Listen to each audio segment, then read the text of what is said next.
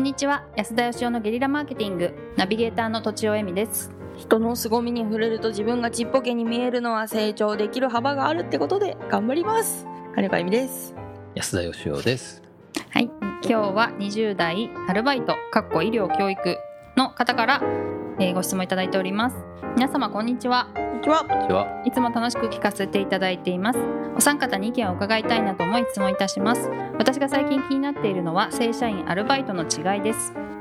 正社員とアルバイトでは時給で働くか否か福利厚生があるかないかなど待遇に差があることは理解しています。私が疑問に思っているのは任せられる仕事内容の違いです。今私は2つの仕事を掛け持ちしていますがどちらも時給で働いているので形としてはアルバイトだと思いますただどちらも小さな組織なのでいわゆる言われたことをそのままやるようなアルバイトの働き方よりは裁量がある仕事をさせてもらっている気がします。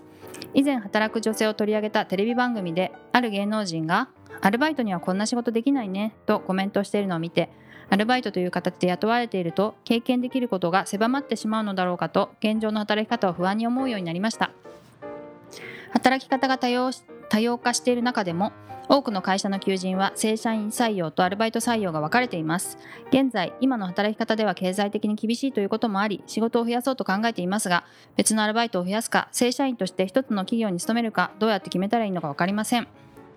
正社員として週3勤務する人やフリーランスとして会社に属しながら働く人が出てきているこの時代において正社員とアルバイトの差って一体何なんでしょうか。安田さんやアシスタントのお二人の考えをお聞かせいただけると幸いです。よろしくお願いいたします。はい。はい。はい。じゃあ金子さんよろしくお願いします。まず私ですね。正社員とアルバイトの。そうですね。何ですか？正社員とアルバイトの違いとは？何ぞやと、と人としてのなんか差は全くないんですけど、はい。その裁量なんかこの方がおっしゃってた裁量っていう意味では正社員に、えー、と責任があるあるっていう体にして会社はその正社員のにそれを託してるわけですね。裁量権を。でその正社員がアルバイトを動かしてると。まあ、そういう組織もありますよね。そういうイメージってこと？はいイメージですけど。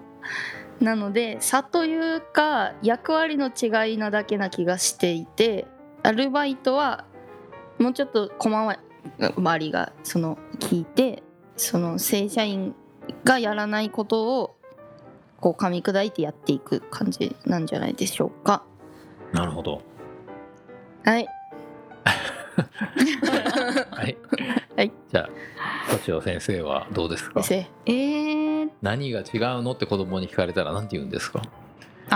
子供に聞かれたらやっぱりあの福利厚生とか、まあ、出世するしないとか転勤あるなしとかなんかそういうことを言うような気がするんですけど、なるほど。まあ、概念的にはでもやっぱり責任があるかないかとか、はい。あと雇う側から見た時にすぐ辞めちゃうかあの辞めないかなんかうん。なんでしょうそういうところとか、まあ、どれぐらいこの会社にかけてくれてるかみたいな。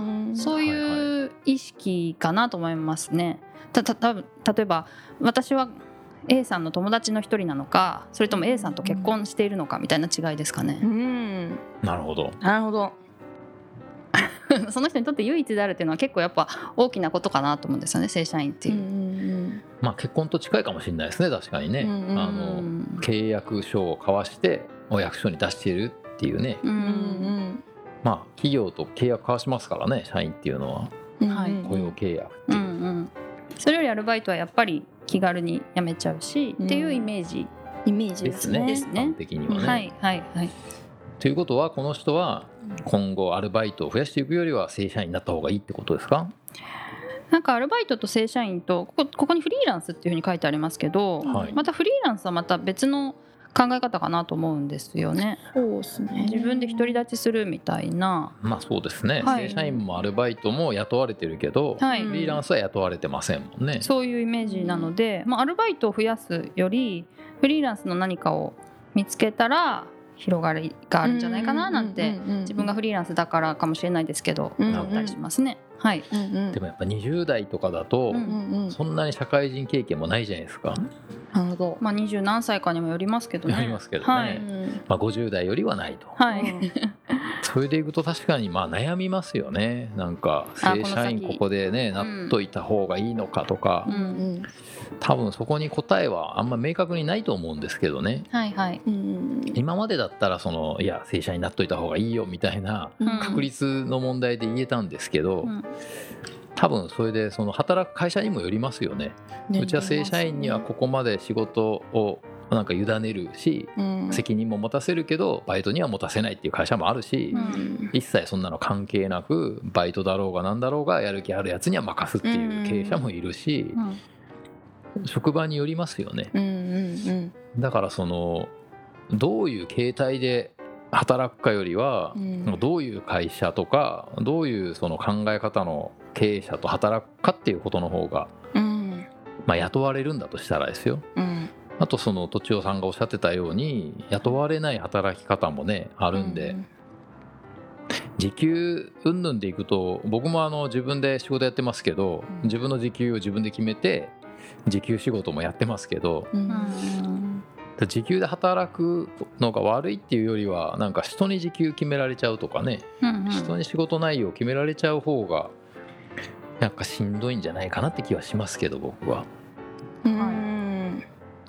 決め方の基準としてなんかは私の知り合いの人はなんか将来自分のプロフィールに書くときにい、はい。なんかまあ箔がつくって言い方嫌かもしれないですけど、うん。なんかいいか悪いかみたいなことで仕事を選ぶって言ってる人がいたんですね。つまりまあ自分が成長できるかとか自分のブランドになるかとか、はい。そういう観点だと思うんですけどうん。でこれ今の安田さんのお話だったら例えばイケイケのベンチャーだったら、はい。アルバイトでもいいかもしれないなと思うんですよね。例えばうんメルカリでインターンしてましたとか、はい。はい。そういう感じだったらいいと思うんですけどそれだって名もない正社員よりはそっちの方がいいかもしれないとかうん。なんかそういう選ぶ基準が？自分にとってどうなどういうところであれば5年10年働いていいかみたいな基準を設けると選びやすいかなってちょっと思いました。まあ、今世の中的にはあの同一労働同一賃金になってましてですね、はい同一労働同一賃金。同じ仕事やってたら、うん。正社員だろうがアルバイトだろうがパートだろうが同じ待遇にしないといけないってことなんですよ。はい、もうそういうふうに世の中はなってまして。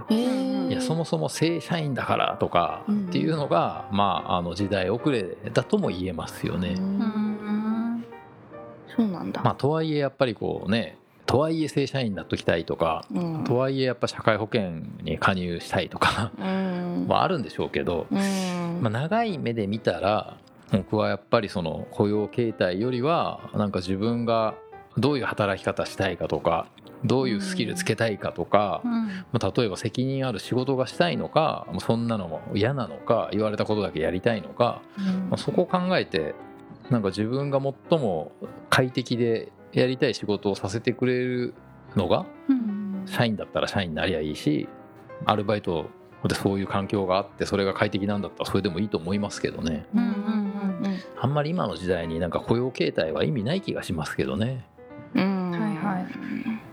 どうなんでしょう？まあ、気にする人はいて気にする人と一緒に仕事をしたいかっていうのもありますよね。